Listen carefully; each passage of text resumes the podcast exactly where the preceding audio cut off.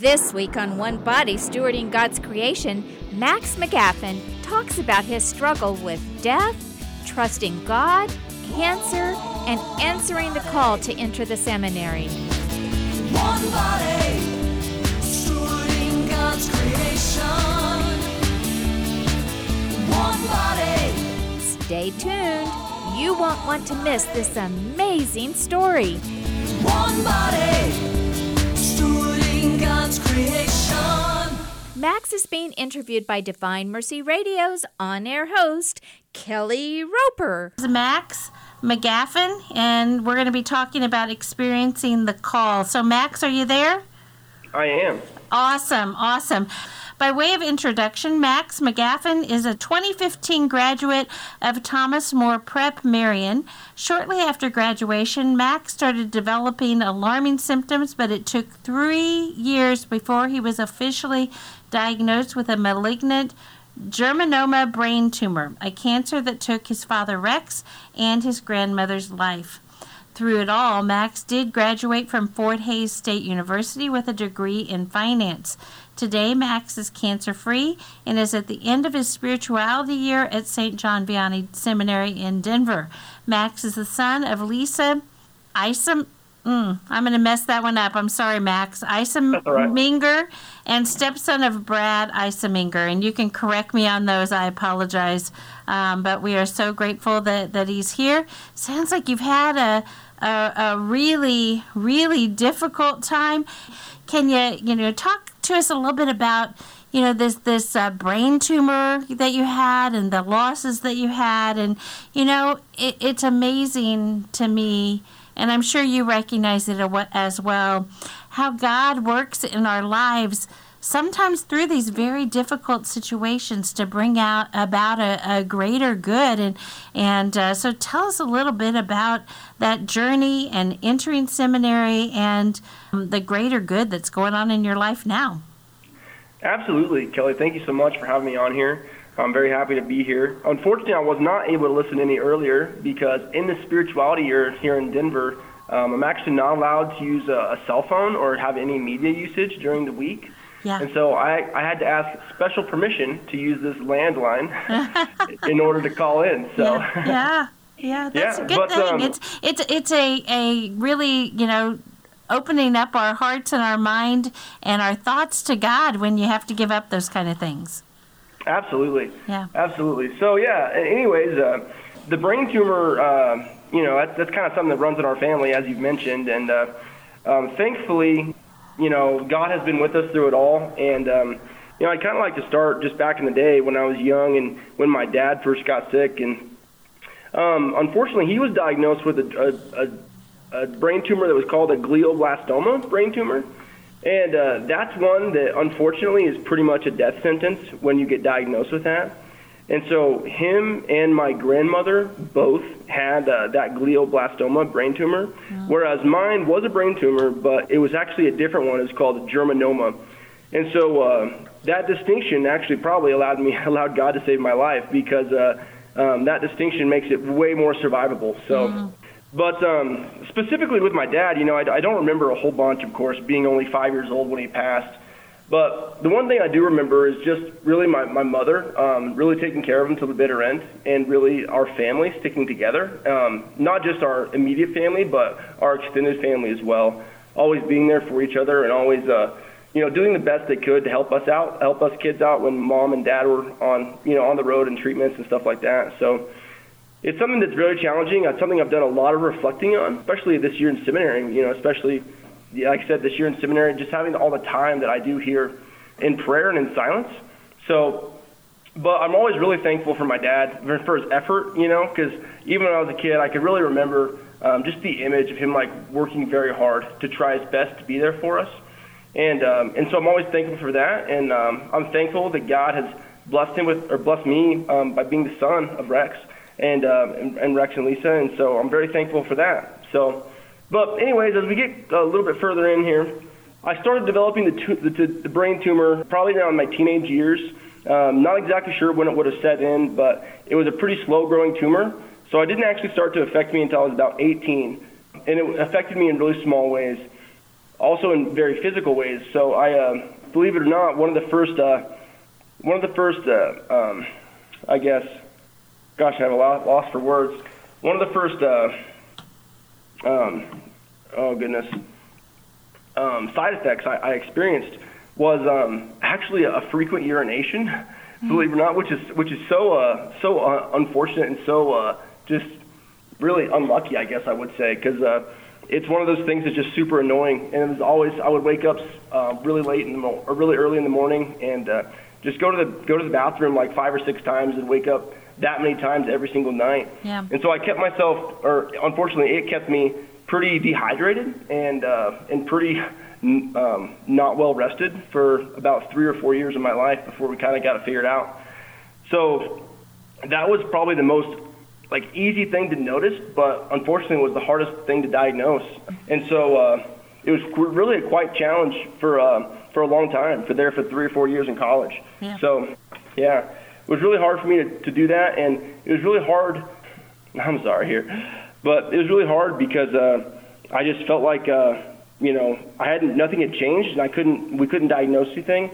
I know for a long time my my mom had really wanted to get me checked for diabetes because that's a, a, a sign of diabetes, and we had done that several times and to no avail. And so uh, we really were just kind of lost.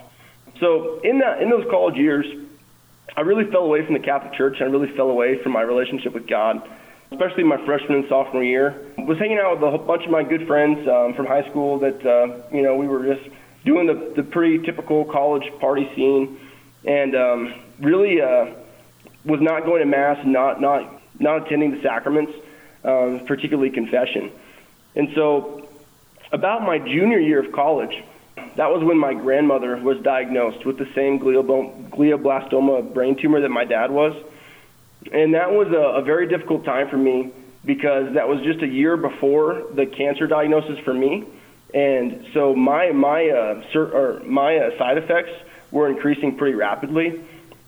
And so at this time, I was losing weight and I was not being able to keep food down and not being able to have the energy to, to go about my day to day tasks. And in the fall of 2017, my grandmother was diagnosed with a glioblastoma brain tumor, and it was pretty quick succession. It was maybe two or three months after that when she passed away in November of 2017. And I struggled with that a lot. You know, it was um, she was someone that I knew um, pretty well, I would say, but but at the same time didn't know as well as I'd like to know. You know, and so um, it was really hard for me to kind of um, wrap my head around that, the fact that I was losing an opportunity to get to know her. And so in those last three months, I really tried my best to, you know, just be at the hospital with her and just be at the, the care home with her at the very end. And yeah, just to really have an opportunity to get to know her and just to tell her how much I love her and how much I'm thankful for her. Um, it's funny, uh, the her her funeral date um, was in I don't know the middle of November or so in 2017, and that actually happened to be um, the same day as a retreat that I attended that year um, called Crossroads Retreat. It's a kind of a Catholic retreat at Fort Hays that's put on by the Comeau Catholic campus there. And it's funny on that uh, Friday morning, it was I uh, will speak at my grandma's funeral. I've never done that before. Never really spoken publicly like that before, and it was kind of a hard thing for me to do. And I actually, it's kind of it's kind of weird here, but I actually went into a, a panic attack about 45 minutes or so before that funeral, and I, I really was. Uh, I just was. You couldn't breathe and just couldn't stand, and was really just trying to really struggle. I I just was struggling with the idea of her dying, the idea of my retreat, whether I should go, what all this thing was. It just kind of it was kind of a crisis in my life at that moment, and um, and I'm so thankful for that because I really believe it was kind of a a, um, a spiritual warfare at that moment because um, I ended up did speaking. I, I did speak at a funeral and um, I kind of blacked out. I don't actually know what I said, but supposedly it went well, and. Um, and later that day, my older brother Caden, he actually kind of dragged me to that Crossroads retreat. And that night, uh, for the first time since high school, I went to confession and uh, received the grace of the Lord and really had a conversion that weekend and the sacrament, uh, in the sacrament of confession and the sacrament of the Eucharist. and really in true brotherhood and true um, just Christian brotherhood and fraternity. So um, I, I really believe that it was, a, like I said, a spiritual warfare that was, you know, trying to keep me away from that retreat and trying to keep me away from really grieving my grandmother. Because at that moment, uh, at that retreat, uh, I really fell in love with the Lord and really decided to, to give my life to it. Uh, had I even remotely considered uh, a life to the priesthood, but um, but at that moment, I, I figured out that I want to be Catholic, and I, I want to be Catholic because the Lord Jesus Christ died for us, and for, because He rose for us, and He wants to forgive us our sins. He wants us, uh, He wants to love us and pour forth His mercy upon us. And um, you know, I'm I'm betting that it was your grandmother interceding for you for for that uh, to happen right around the time you know after she died. What a what a beautiful thing um, for for that to occur. Yeah, absolutely. So, like I said, um, it was about in that uh, fall of 2017 when I went to that retreat and really had my first conversion um, to to Christianity, to, to Catholicism, and it was mainly led through my older brother Cade, who of course is also a seminarian here with me Ah. at St. John Vianney. Nice. And um, he's just been really, uh, really been a, a godsend for me. He's really been a mentor for me. Um, been someone that's always led me back to the faith. And so I'll give a quick shout out to him for, for really bringing me and um, kind of dragging me to that retreat. Um, but once I fell in love with the Lord at that retreat, um, I really started to grow um, again in, in the, the brotherhood and friendship. Um, as mentioned before, I, I spent a lot of time just uh, hanging out with uh, with my friends from high school, and they're they're people that I'm still friends with today. But uh, you know, for one reason or another, it, it wasn't uh, the friendship that I needed to make me fall in love with Christ. And uh, so I started meeting some really great people, some great you know Catholic people um, at the Comeau Catholic Campus Center there at Fort Hays. And through those relationships, um, I met, you know, just like I said, just just beautiful people, and I actually um, started to, to date someone, and it was a really a good, chaste uh, Catholic relationship, which was something that was always so challenging for me, and I'm sure for all of our peers, um, you know, going through college. Um, but um, so as we pro- progress another year here, um, I started working, and, and I, I started working for a guy named Tim Spino, who was actually my neighbor there in Hays, Kansas. And um, he, uh, uh, he and I were working a lot together. And in uh, the fall of 2018, uh, when I was working for him, I uh, started to experience some more symptoms that were um, quite drastic. And um, it was actually crazy. I was, I was walking to class. My this is, a, I guess, the beginning of my senior year, the fall of my senior year in 2018.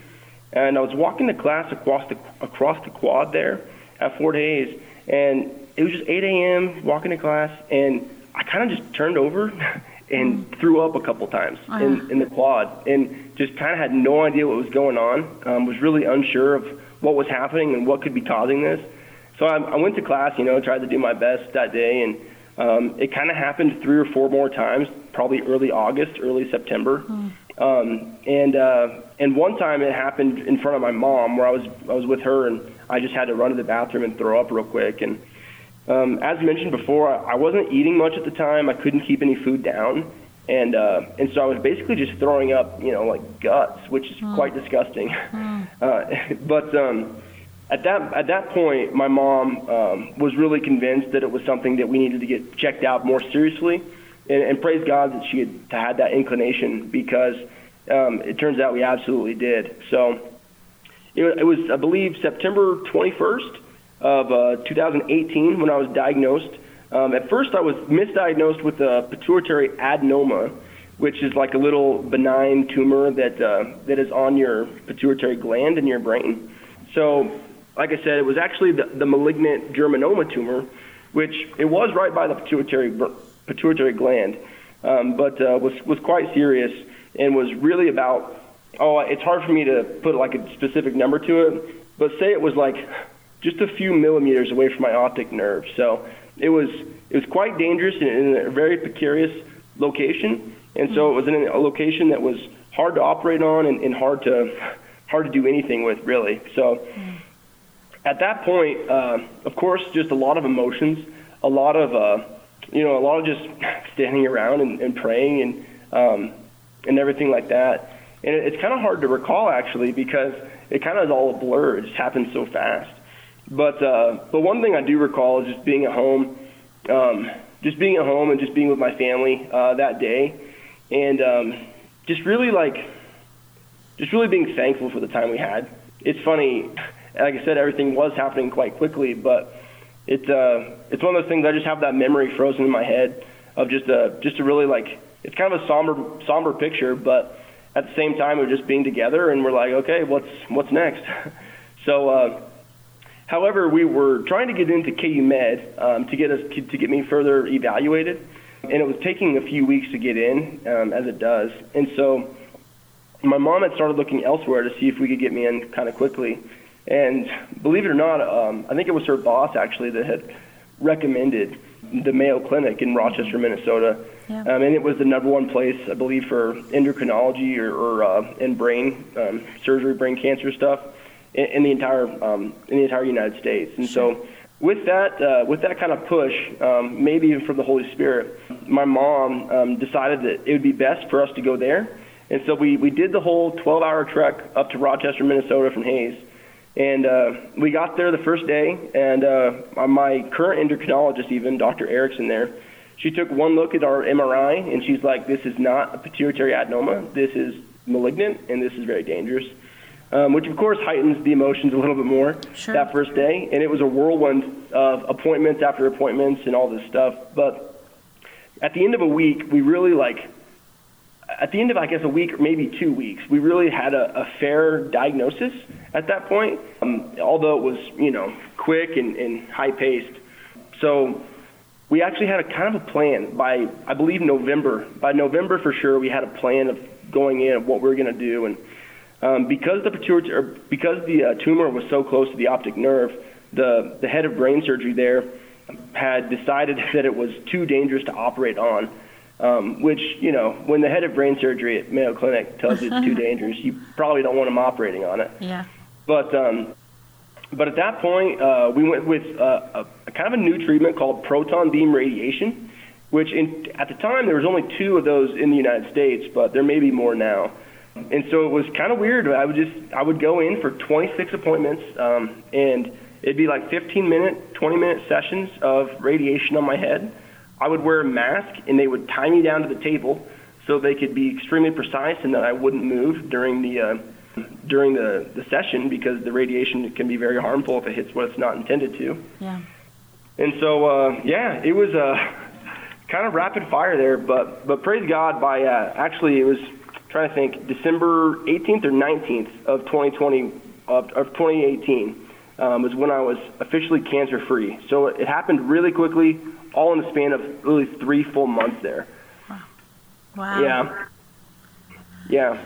Wow, that's that's that's a lot. That's a, a lot, a lot, um, especially for, for a young a young person to, to be going through all of that. And so, praise be to God, you've been cancer free now for since 2018. Is that right? Yep. The Yeah. very end. So we're going on five years. Wow, that's that's uh, what what a joy! I'm so glad that you can share that with all of our listeners. So you know, you went through some some really really difficult times, you know, during all of this. How did your relationship with God? How was that affected through all of this? Yeah, it's a great question, and uh, really, it's a, a complicated one because, for one, I'll, I'll say this: that I'm I'm so extremely thankful that God gave me the grace to convert the year before I got cancer instead of the year after. That would have been quite. That would have been even more difficult to go through had I not had the relationship I, I did with Christ at that time. Yeah. Um, and speaking of that, um, my mom and I, when we were in Rochester for those six weeks of radiation, we would go to daily mass on a daily basis up there. And there was a, a priest there. His name was Monsignor Jerry, and he just was really uh, he just was really fascinated with us and our and our story, and that we traveled that far to go to Rochester. And he was actually a cancer survivor himself, and so he actually had a, a fair influence on, on me and my mom during that month, or, or yeah, just a little bit longer, and um, uh, was pretty tough. Um, but it was pretty tough, but at the same time, it was so grace filled to be there. Um, it's funny because at the moment it just feels like you're kind of alone, but but looking back, um, I can just see the hand of God um, working in that situation in those three months. I mean, how many people do we know that, that even if they do become cancer free at some point, um, that it takes way longer than three months, and it takes way more um, than six weeks of radiation or, or chemotherapy or whatever it is. And so, I just really believe that it was the grace of God that allowed us to be there and allowed us to suffer there, um, which is always a question, right? Is, is why is suffering and why do we have to do that? But um, but I, believe He allowed us to suffer as well as we could at that moment, and really to grow closer to Him and, and trusting in His His will for our life. So at the same time, I, I really developed a uh, devotion to our Mother Mary um, that that um, that fall, really that year. There was a um, little devotional chapel outside of the the main chapel at that church that we would go to every day, and there was just a statue of Mary that was kind of holding her hands out um, for us, so that we could hold our hands or put our hands in hers and just pray pray with her, you know, and, and pray for her intercession. And we would do that on a daily basis as well. And we prayed rosaries all the time. And it just was one of those things. I, I really believe that, that Mary's intercession is all over that situation as well. And that um, um, that we have to trust in the God, in God, and we have to trust in His saints and their in their prayers for us. So that's really uh, the first thing I'll say is that it really affected me in how I uh, love God and how I love going to daily mass, and also in how I love Mary. Which uh, you know, I would say that most priests, I would bet, in our diocese are have some sort of devotion to Mary, and if they don't, they probably should, right? Yeah, yeah. Because because Mary is you know um, quite you know quite immaculate, right? As she says, immaculate conception, the Yeah. immaculate heart of Mary, and so it's uh it's fascinating to me God's plan, and not not necessarily do I that I understand it, but you know He chose Mary to to be immaculate con, immaculately conceived, and He chose Mary to be the mother of Jesus, and it's just uh it's so awe inspiring, but she's just uh she's just a great grace, and she's a great uh, person to look up to and to pray to, um, because you know like like me and my mom almost you know, it's hard for my mom to turn me down sometimes when I ask her for something special. and uh, I imagine it's the same way for Jesus. It is the hard. It's hard for him to turn down Mary when she asks him for something good. Yeah. So Absolutely. yeah, I mean, so, you know, that's how he worked his first miracle. You know, he was like, Yeah. mm, "It's not my time," and and she said, "Do whatever he tells you." You know, she had that confidence. Uh, you know that that he would do. You know, he would absolutely do what she was asking, and and uh, it's such a beautiful thing to to see that to witness. Um, you know, for each of us, you know, as mothers or as sons, either one, you know, that that role of of really taking care of our of our sons and um, you know also trusting trusting completely so We need to take a short break right now, but don't change that dial. We'll be right back with more from Max McGaffin on Experiencing the Call. One body, one body, stewarding God's creation.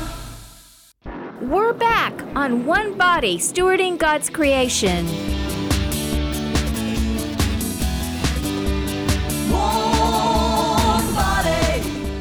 Experiencing the Call with Max McGaffin. Kelly Roper conducts the interview.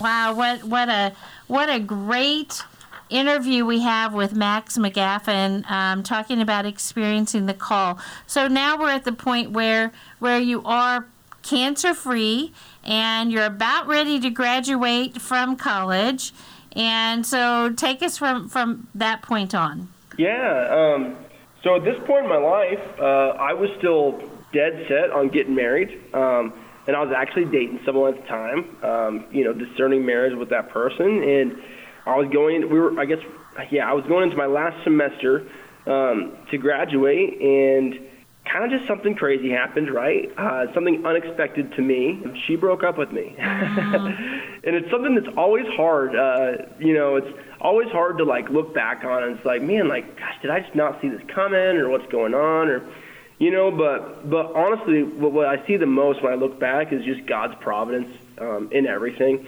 That God just had so much so much more for me. And again, not like not that you know that person wasn't enough or anything like that, but that uh, just our lives were, were not meant, you know, to be that way, you know, the way that we had initially had thought that they were. So, um, for one, I'm thankful for God for that moment or for that uh, that time, you know, because I really learned a lot in that relationship. But uh, but in the December of December 2019 is when I finally graduated, and uh, I was like, okay, I'm I'm gonna try and do something different here. Not sure what's going on. I ended up moving to Charlotte, North Carolina. Um, I moved by myself and just lived there for six months, and uh, um, kind of the beginning of COVID actually, which is a little bit brutal, but um, um, was fun. It was great to just be in Charlotte. I was doing, I was working for a big corporate company and just having a blast uh, working, and uh, really, that was really the first time. Like I said, I, I talked about the Fort Hays State community of Catholic uh, brothers and sisters there, and uh, so it was really great to have that. But in Charlotte, North Carolina, was really the first time where I was kind of on my own um, as a as an adult Catholic, and uh, it was challenging to do that. But at the same time, I think it just took my faith to another level. You know, I started doing uh, a weekly adoration, which is something I always did in college. But when you're doing it by yourself, it makes it a little harder. And so to do things like that, and to try and bring a couple coworkers to mass with you on Sundays, so that was really where my faith took the next level. And after uh, after that, I ended up moving back to Kansas. and moved to Dodge City, Kansas, and was living there for the past two or three years. And um, at that time is when I had a buddy from college ask me if I wanted to teach confirmation in, in Dodge City, and I accidentally said yes.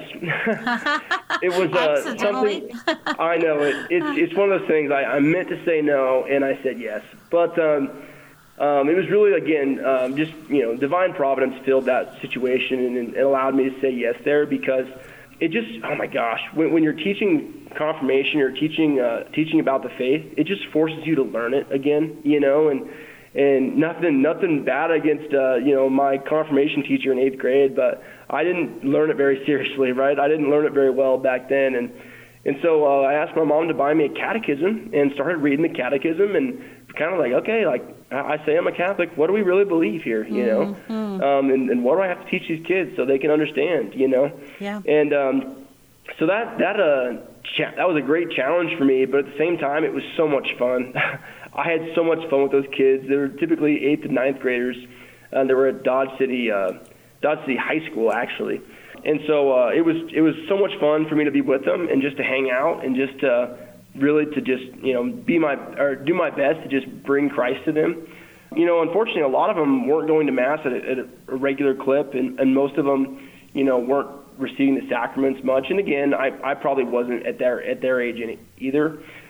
But uh, but that great problem really like it just uh, opened my heart to them a little bit. You know, it really made me sad that uh, that these kids didn't really fully understand. And honestly, it kind of made me feel, I guess, a little bit like a parent or like a, I should say, like a father, you know, and opening my pastoral heart, you know. And it's funny to say that now because at the time I didn't even know what a pastoral heart was. But um, it's something I've really tried to desire um, this year, actually, in seminary, because as a pastor, as, as you know, a parish priest, we have to care for those people that we have in our in our parishes, and we just have to have the heart that the, that the Father has for us. And so, uh, and so it's funny because that was probably the first time where I really had that for those kids, and it was probably a really significant moment for for my discernment to the priesthood. But I didn't really realize that for for another couple years. So, but yeah, it was actually later. I was the second year I was doing that, and I had a I had a ninth grade boy um, raise his hand, and I thought he was going to ask a question, so I called on him, and he did ask a question, just not the one I wanted to ask him. I wanted him to ask. He asked, "Have you ever thought about being a priest?" And of course, I told him no. Please stop talking. You know. Yeah. Yeah, of course, just kidding. But it's one of those things. It was just like, oh my gosh, I don't even want to think about that, right? Like, please, like, don't bring that up again, you know. But it was funny because he, you know, him saying that just really struck a chord in my heart, and it was it was something that I feel like I, I should have known instantly, but uh, but my stubborn heart took me forever to realize it. And uh, I'll actually say that it was another my my priest there in in Dodge City. His name is Father Wesley, and he's a great man and a great priest and a good mentor for me as well. It was him that actually texted me later that year and asked me if I had ever thought about it. And we kind of we, we met and, and talked a little bit, and uh, it was through that exchange through teaching confirmation, through becoming friends with Father Wesley, that really made me think like, gosh, like I think being a priest wouldn't be a bad thing, you know. And it's funny that we have that negative connotation on, on giving up your life for Christ uh, in in our world in our society, because what a freaking blessing it is to be called by God to to something like this, to something like holy orders, and. Um, and so it was really fun for me actually to uh, um, to go through that and to really learn more about myself and learn more about God and His will for my life. It was actually uh, Father Andy Hammeke, who's our vocation director now. Yeah. Um, it was him who who he talked about a prayer that he used to pray um, to uh, help his discernment. It was, you know, it's just a simple prayer. Jesus, help me want what you want. And again, it's one of those simple things that just hits you like a two by four because, man, I've been praying for what I want, not what you want, Lord. And it's something that I did my entire life, probably my entire adult Catholic life. I was praying for what I wanted and kind of snuck it in there under, I want your will, Lord. Yeah. So, um, but that, that that really opened me up um, to the to the, to the Father's will, and uh, at the at the very end, it kind of became, um, what do I want more? You know, it was I had a pretty good job there in Dodge City, and so it was one of those things. Do I do I want money and family, or even though it's even if it's not God's will for my life, or do I want God's will for my life and you know, hopefully heaven, right? And um, it's one of those things where at the end of the day, I just, gosh, had to make that decision to uh, to pull the trigger. You know, it's it's not that I necessarily wanted to, even. It's just that, excuse me. It's just that I felt truly called to. Just felt like I was called by God to just give up my possessions, and not that I, you know, not that I sold everything by means, but you know, to give up my stuff and to just, hey, like, go trust in me. And um, so that's what I'm trying to do right now. I wish I was doing it better. I'm sure my formators do as well. but um, but it's certainly been a great experience for me, and it's certainly been something that's that God's been present in. One of my one of our spiritual directors here at uh, at St. John Vianney actually talks about just expect God to show up.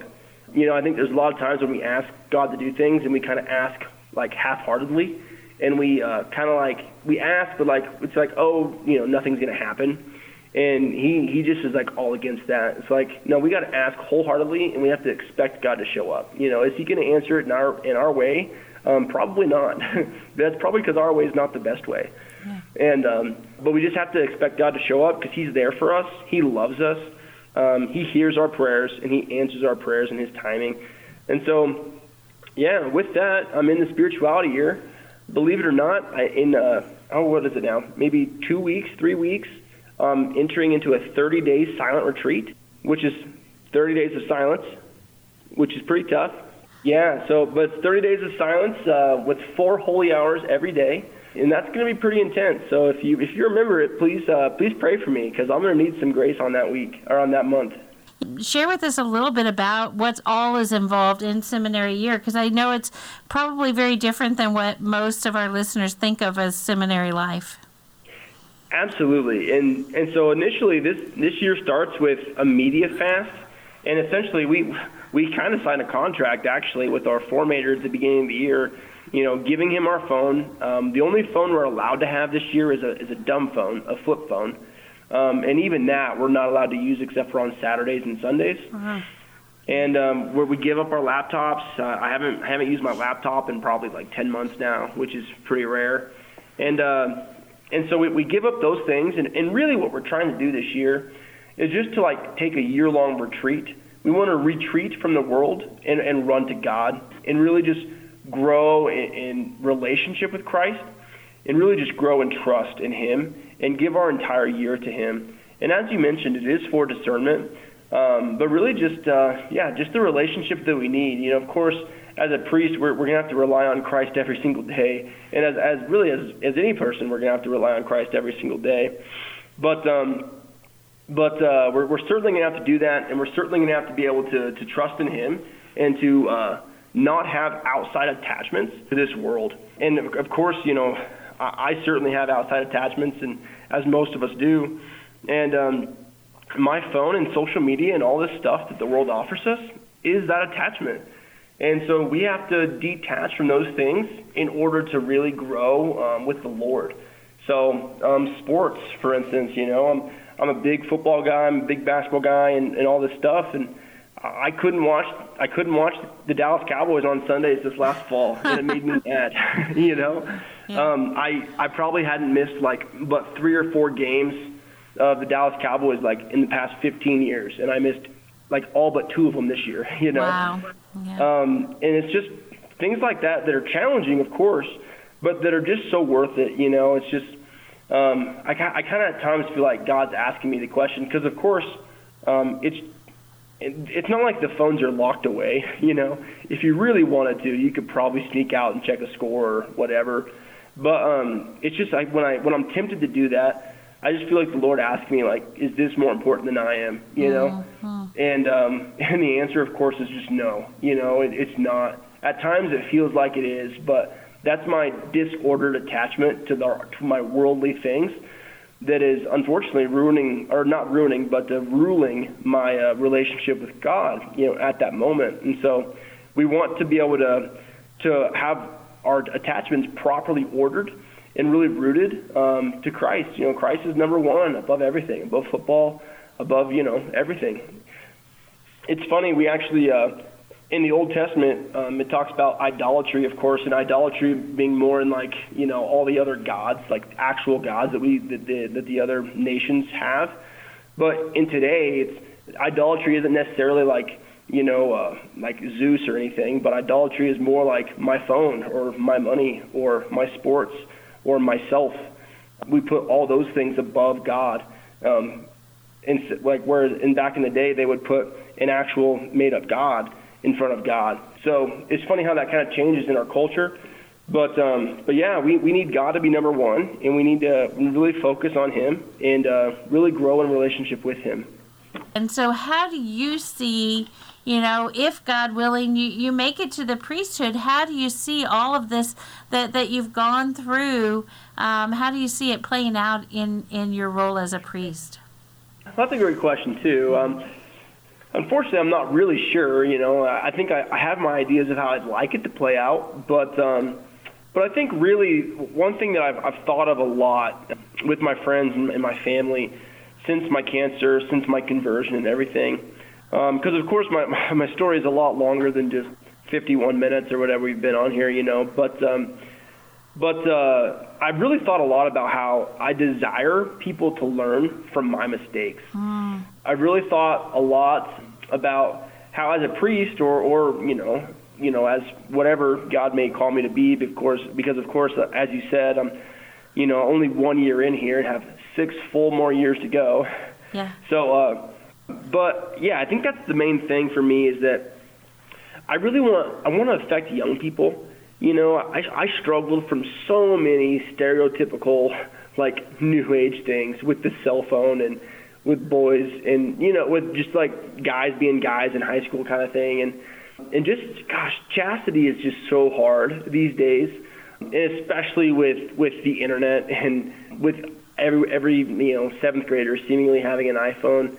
And uh, and so things like that are just so difficult, and we just really have to teach our kids well and teach them young of what of what right is and what chastity is, and uh, because there's so many things that you can just find yourself, you know, with your friends or, or whatever, you know, getting in getting into, and uh, they can just be so harmful. So, yeah, I think that's one thing I really want to. Uh, um, I really want to just. Uh, I want to be able to affect change, you know, for the better because of uh, because of the mistakes I've made and because of the things I've fallen into that the world offers, you know, and and that stuff. Every single time I'm like, oh, this is going to be a good idea. This is going to work out well, and it just leaves me shattered. It leaves me shattered before the Lord, begging for mercy. And of course, that's not the worst place to be. At least you're begging for mercy, right? um, Yeah. And and God, in His infinite mercy and His unbelievably, you know, merciful heart, He uh, He receives me. You know, He receives us, and He He will again because He's He's Christ and His. Um, you know, we had, we just had Divine Mercy Sunday, and and that's actually one of my uh, favorite Sundays of the year. So, Yeah. but um, so I think that's the biggest thing for me is that I really desire to, to just really work with young people um, and to really uh, you know, I don't know, just uh, yeah, I want I want people to know Christ. You know, I, it's funny this year I, I did a five day silent retreat because we do a couple of smaller retreats as we get to, as we get into the or get closer to the 30 day, and um, in that five day retreat, um, I found myself actually getting emotional just with uh, with really like truly in prayer, realizing how much God loves me, how much Christ really loves me. That that like even if you know I had done every single sin that the entire world has done, I did it myself. That He would still forgive me, and that He would still die for me and rise for me, and um, and, and knowing that, and, and really trusting in that love that He has for me, it just makes me so sad that other people haven't experienced that yet. And I really want to share His love. Now, can I do that on a human level? No, I'm, I'm you know, kind of a failure at that. You know, I'm, we're, we're very human. I'm very human and make a ton of mistakes. But with God, with His grace, and with His help, with His help, you know, um, I want to be able to. I want I want people to get to know Him um, like I've gotten to know Him, and really just experience His love and His mercy. Because gosh, this this age needs it. You know, our our diocese needs it. We need His love and His mercy. Yeah.